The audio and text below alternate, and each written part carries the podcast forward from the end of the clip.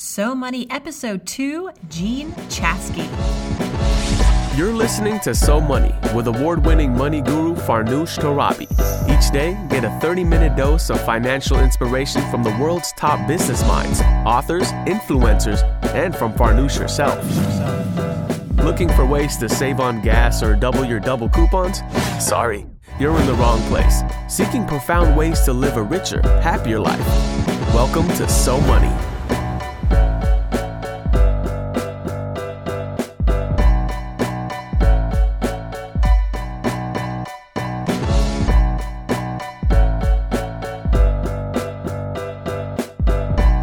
Welcome back to So Money. I'm your host, Farnoosh Torabi. As part of my inaugural week of this podcast, I've got an incredible lineup of guests, the who's who of money.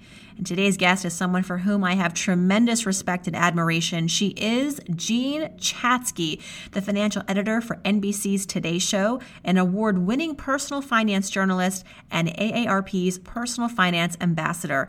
Jean is also a best-selling author. Her most recent book is Operation Money, a free financial guide, yes, free, for military service members and families. Now, I've known Jean personally for over a decade, and quite shamelessly, I never took the opportunity to really ask her about her personal financial journey and the experiences that helped shape her mindset about money, until now. In this next half hour, we'll learn about how Jean sets financial goals and how she achieves them, her 6-word money mantra, and the job growing up that, get this, only paid her 25 cents an hour, and so much more. Are you ready? I'm excited to bring you Jean Chatzky.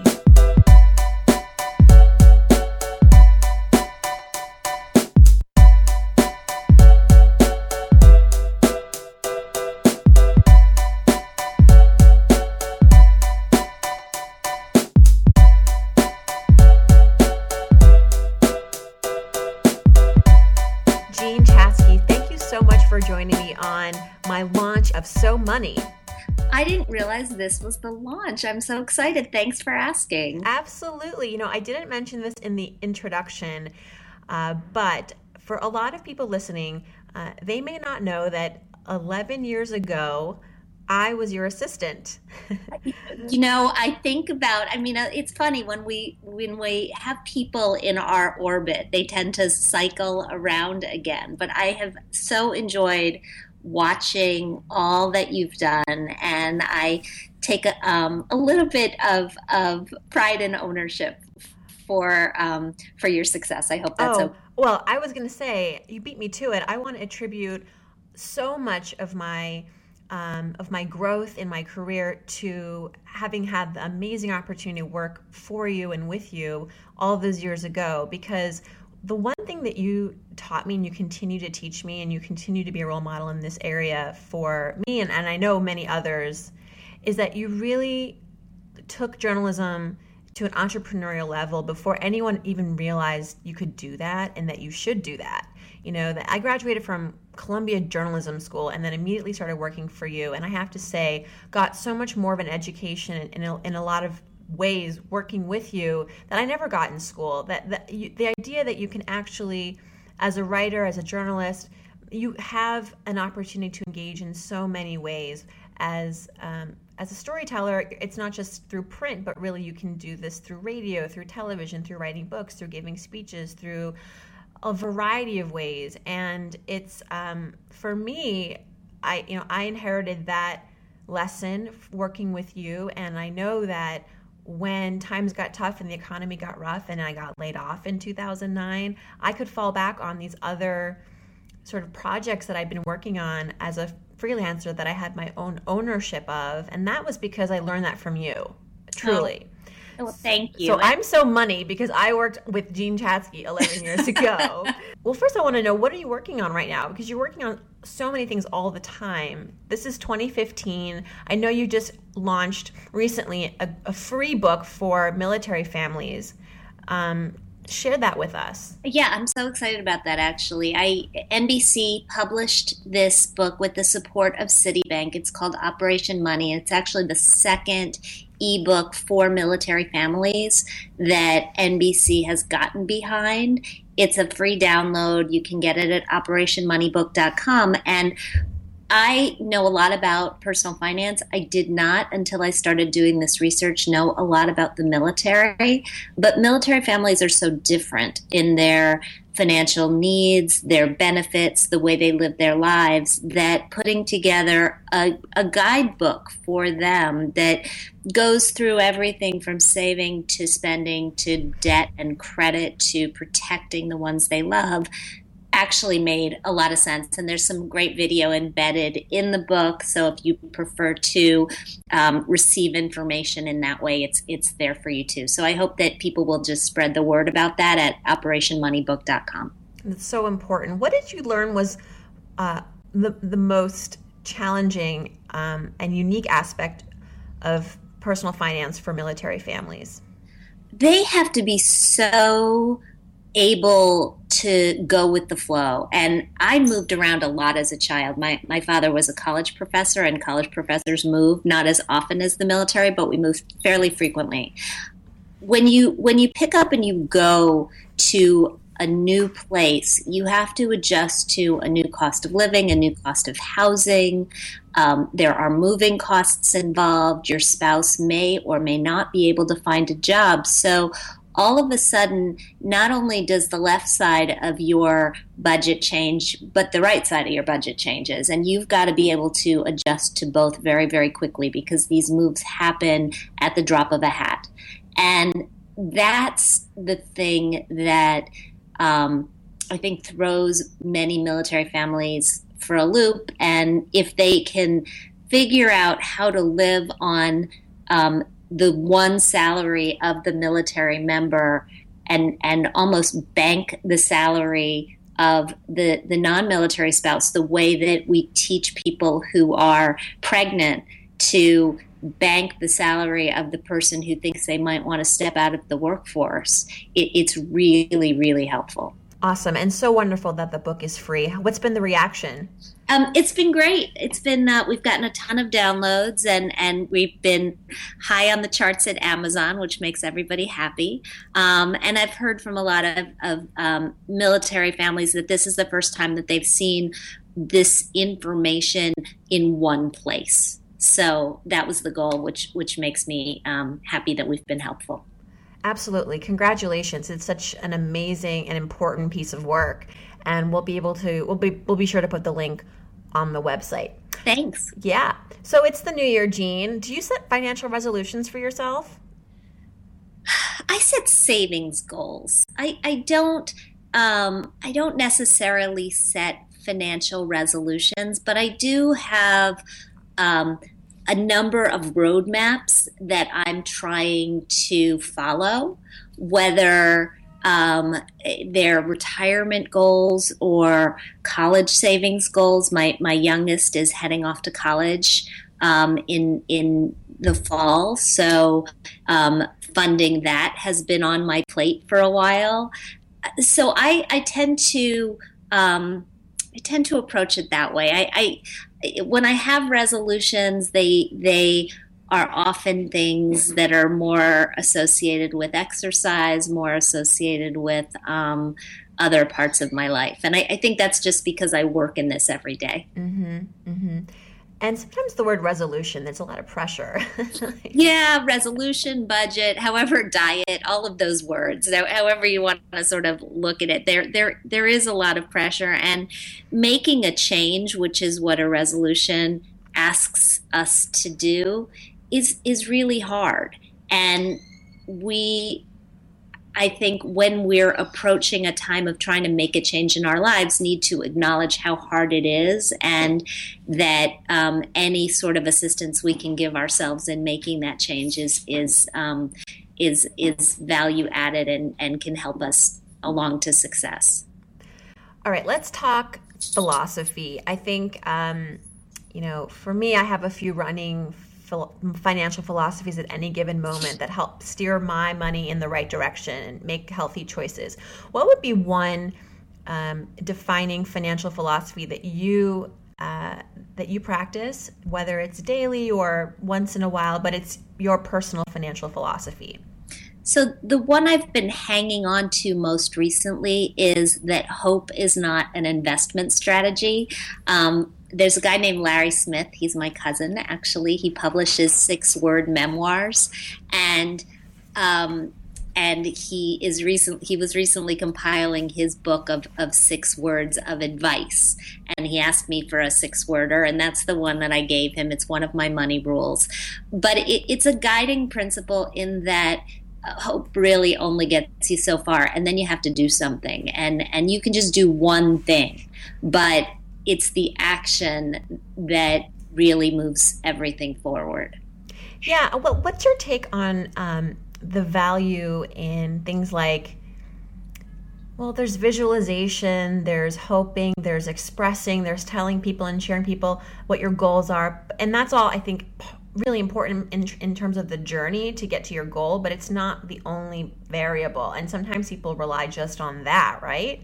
Yeah, I mean, visualization, I think, is really helpful, because when we're thinking so far down the road, if it's just a squishy goal, then it's not enough to really want it. You know, if you know, for me, the reminder that I rely on is this picture of a house on the bay in Long Beach Island, New Jersey. And I want to be on the bay at some point in my life. I have a picture of a house that I love. Whether or not we buy that particular house doesn't really matter. It just has to be on the bay. But I follow these things. I know how much houses on the bay actually cost. I subscribe to real estate listings that let me know when they go on the market. I'm certainly not ready to bite the bullet yet, but I do a number of things to make it real for me, because when I think about a thing that I'm actually aiming for, that's the thing that has stuck with me. Mm. So I think that can be helpful, but I'm you know me well enough to know that I'm not a very sort of woo-woo out there person. I'm a little bit more tangibly oriented than that. And I can relate. And sometimes people tell me, you need to be more woo-woo, Farnoosh, because that's what people want. And I'm like, but woo-woo doesn't. My dad's a PhD. Like we were raised in a very practical academic environment, and the proof has to be in the pudding. You know, like I have to see the results in order to believe it. And but yeah, along the way, you know, if you want to light candles, you know, go for it. But that is not ultimately what's going to materialize into money for you. Okay, I love that. Hope is not an investment strategy. Take us back, Jean. I want to learn a little bit more about your background, maybe a little bit about your childhood. What is one outstanding money memory that you have that that you could say, you know, this really helped shape or influence the way that I think about money today? So the first time I babysat, I was 11 years old, and I earned $0.25 for an hour, which tells you something about how old I am. Oh my gosh. $0.25. Certainly, and this was not in New York City. This was not in New York City. This was in Bloomington, Indiana, where we were living at the time. It was for a neighbor who was not at all convinced that an 11-year-old could be a babysitter. And so the reason that I only earned $0.25, because I think rates were about double that at that point, was because she didn't leave the house. I was allowed to babysit, but she still was there. And it was the first time that I had earned any money, I think, outside of money that I earned for doing things for my parents, and outside of money that I earned or that I got for my allowance. And I remember earning money was important to me, still is important to me, all the way through my childhood. I worked throughout high school. I worked throughout college. And I was fortunate enough to have parents who put me through college. But the deal was that the extras were on me and on my brothers. And so we worked for that money. And I've watched, I think that that these days, often that's a lesson that we don't pass along early enough to our kids, that the money that they earn is so much more valuable than the money that we give them. I've watched both of my kids experience that on their own, and the importance of working for what you want and what you have is something that just has stuck with me through my whole life. You know how much rates are these days for babysitters? It's like $20. It's like, I mean, I babysat in New York City when I was in my 20s, trying to, you know, make a little bit of extra money on the side, and it was the best job. I got $20 an hour. Wow. 2 kids, but they were both pretty much asleep by the time I arrived. Dinner and a cab ride home. That is pretty good. Yeah, pretty good. I don't really. Kids can earn so much money babysitting now that I don't know why they would work in a store or a place that would, you know, take out taxes, quite frankly. Right. Okay, failure, Jean. This is the part of the show where I like to ask my guests to be candid and honest about a financial fail. #fail. So, please indulge us, because we've all made mistakes, and it's also fun to hear from a financial pro that, you know what, I can make mistakes too, and so share a failure with us. It could be recent, it could have been years and years ago, but there are so many. Learned, yeah. Well, just one. Okay, a couple, I guess. I mean, I had a huge amount of credit card debt compared to my salary. Right after I got out of college, I just was not paying attention. And racked up about a half year's salary in credit card debt before I got my act together.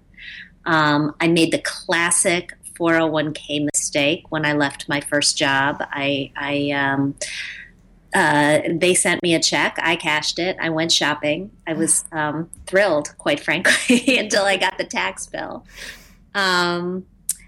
More recently, you know, I'm doing this interview with you from home. And I bought my house. I was getting divorced at the time, and I bought my house in May of 2005, which, if not it might have been the week that the market hit its high. And I definitely paid too much for it. I don't know that I'll ever get the money that I put into this house out of it. I have a harder time sort of qualifying that as a mistake, because I love my house and I've gotten a lot of enjoyment out of it, but it certainly was not a great investment. Mm-hmm. Wow. Yeah. 2005. Yeah. That's tough. That's really tough. But to look at a home as an investment is sometimes not the best way to look at things, right? Exactly. Especially now. I keep telling myself that. Yeah. Well, and you have plans to, you can make the payments, you know, you're enjoying the home. That's what's important. Yeah, exactly. And I, you know, there's no need to sell it anytime soon, so it's all good. Until you get that house on the bay. Exactly. Okay, so money moments. This is the part of the interview where I like to ask about, let's flip it. Let's talk about something that you're really proud of, you know, an experience that you worked hard to achieve that you'd like to share. So personal. You know, I talked a little bit earlier about saving goals, and after I got divorced, I really started saving like a crazy person. And I think it was because it was what made me feel safe. And so as anybody who's gone through a divorce, can attest to, you really take a step back financially. It's hard not to, but coming through the experience and realizing that I'm on track to meet my savings goals for college, for my kids, for retirement, for me, because of the hard work that I did in those early years catching up. I'm proud of that, and just of the focus on saving at that point in my life. I think it was absolutely the right thing to do. What would be your advice for someone who is anticipating a divorce, particularly women? They you know, they think it's coming, they want to ask for a divorce. What's your biggest financial advice tip for them in order to protect themselves as best they can during the whole process? Know the numbers, right? The numbers at this point, although, you know, the numbers can be daunting and frightening, and there are a lot of them when you have to look at different statements and roadmaps. They are your friend. You want to know where everything is, and you want to know what is growing and what's not growing and what's likely to grow in the future. And understanding your financial life is more key at this point than it's ever been before. Your So Money ritual, Jean. This is a question that I like to ask because, you know, as we know, financial habits need to be conscious, and they really are what help to, you know, create financial freedom for many of us. Getting into good habits. What's one financial habit or a So Money ritual that you do that's that really helps you keep your money where it needs to be?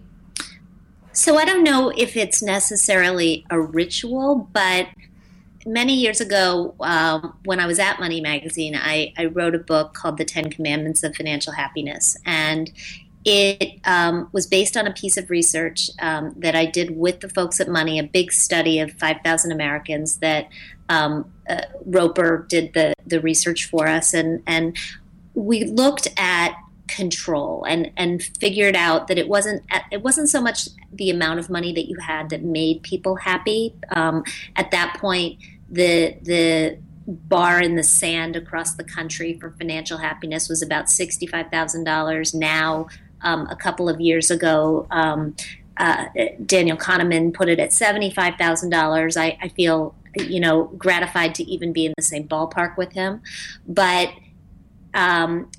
we did note that people who had more control over whatever money they had were significantly happier. And one of the things that made people happy, or one of the habits that people who were happier actually said they had, was that they paid their bills when they came in. And I started doing that when I got the finding, and I continue to do it to this day. It's one of the things that has been made much, much easier by online banking. I get a bill. I still get my bills in the mail. I open it, I sign on, I pay it, you know, 30 seconds and it's done. So do you actually automate much of your financial life, or is it? I automate a lot of it. Yeah.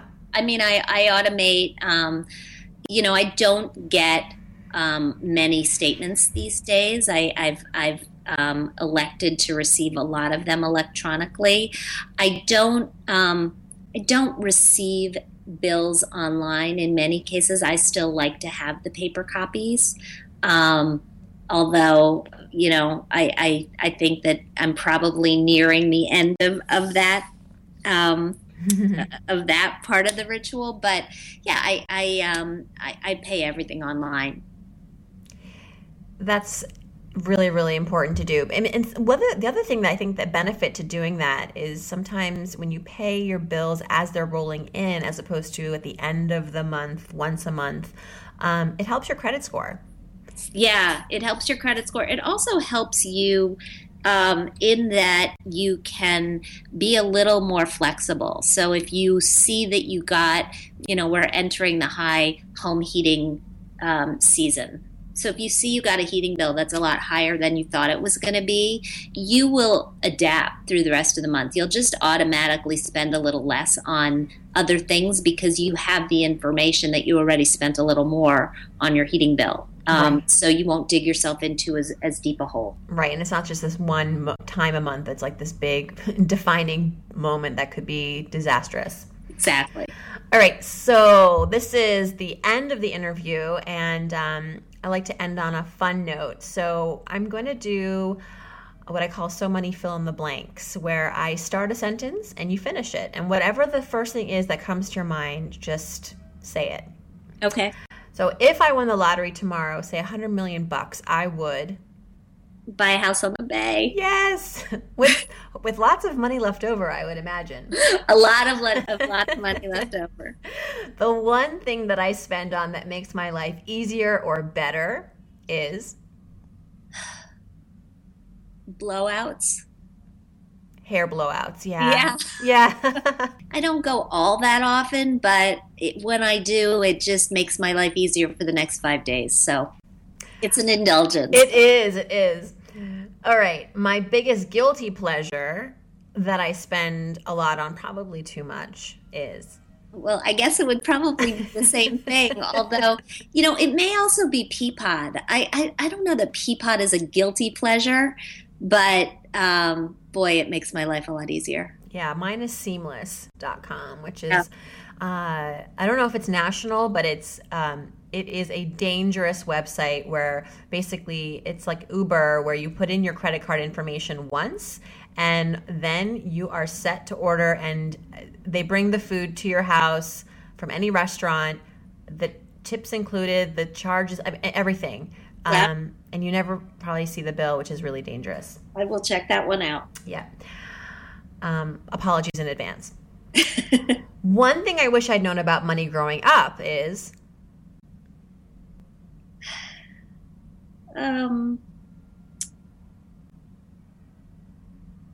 to ask more than 25 cents an hour. Exactly. Thing I wish I'd known about money growing up is I wish I'd known more about investing in stocks earlier. Mm-hmm. And how do you invest now, Jean? Is it mostly just through your portfolio? Like, you're not day trading or any... Oh, God, no. Yeah, you're just... No. For me, boring is really better. I'm low cost, low fee, low transaction. I do have a financial advisor who I rely on for overarching advice, because I think even people like us, we wouldn't be our own doctors. Having somebody else look at it is really valuable.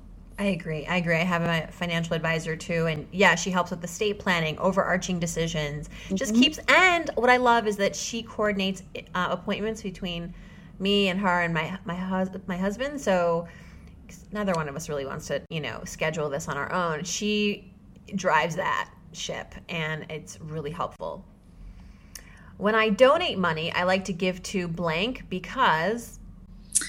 I like to give to the Children's Heart Fund because... my son was born with a congenital heart defect, and we still need a lot of research in that area.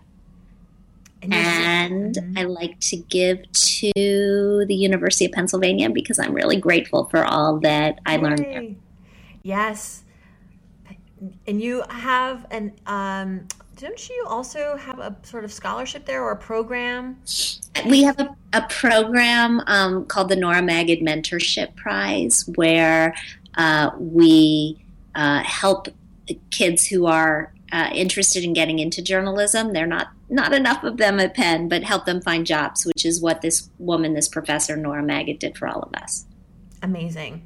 And finally, I'm so money. I'm Jean Chatzky, and I'm so money because... I walk the talk. You do, and we love hearing you and seeing you, and thank you so much for being on my inaugural podcast. I'm very, very fortunate, and tell us where we can learn more about you and follow you.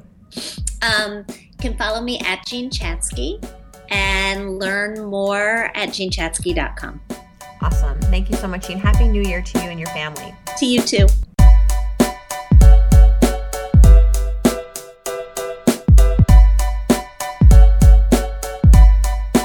Again, Jean's latest book, Operation Money, is a free financial guide for military service members and families. It's available at OperationMoneyBook.com. And don't forget to visit So Money Podcast for the transcript, comments, resources, and links mentioned in this episode. And of course, I want to hear from you. Please submit your question about money, work, life guests at somoneypodcast.com. And there's a very good chance that I'm going to answer it this coming weekend. I'm serious. And I love your shout outs. Keep them coming. Tweet me at Farnoosh using the hashtag SoMoney. On the next episode, we have serial entrepreneur, podcast host, and best-selling author, James Altucher. Thanks for tuning in. I'm Farnoosh Torabi. Hope your day is so money.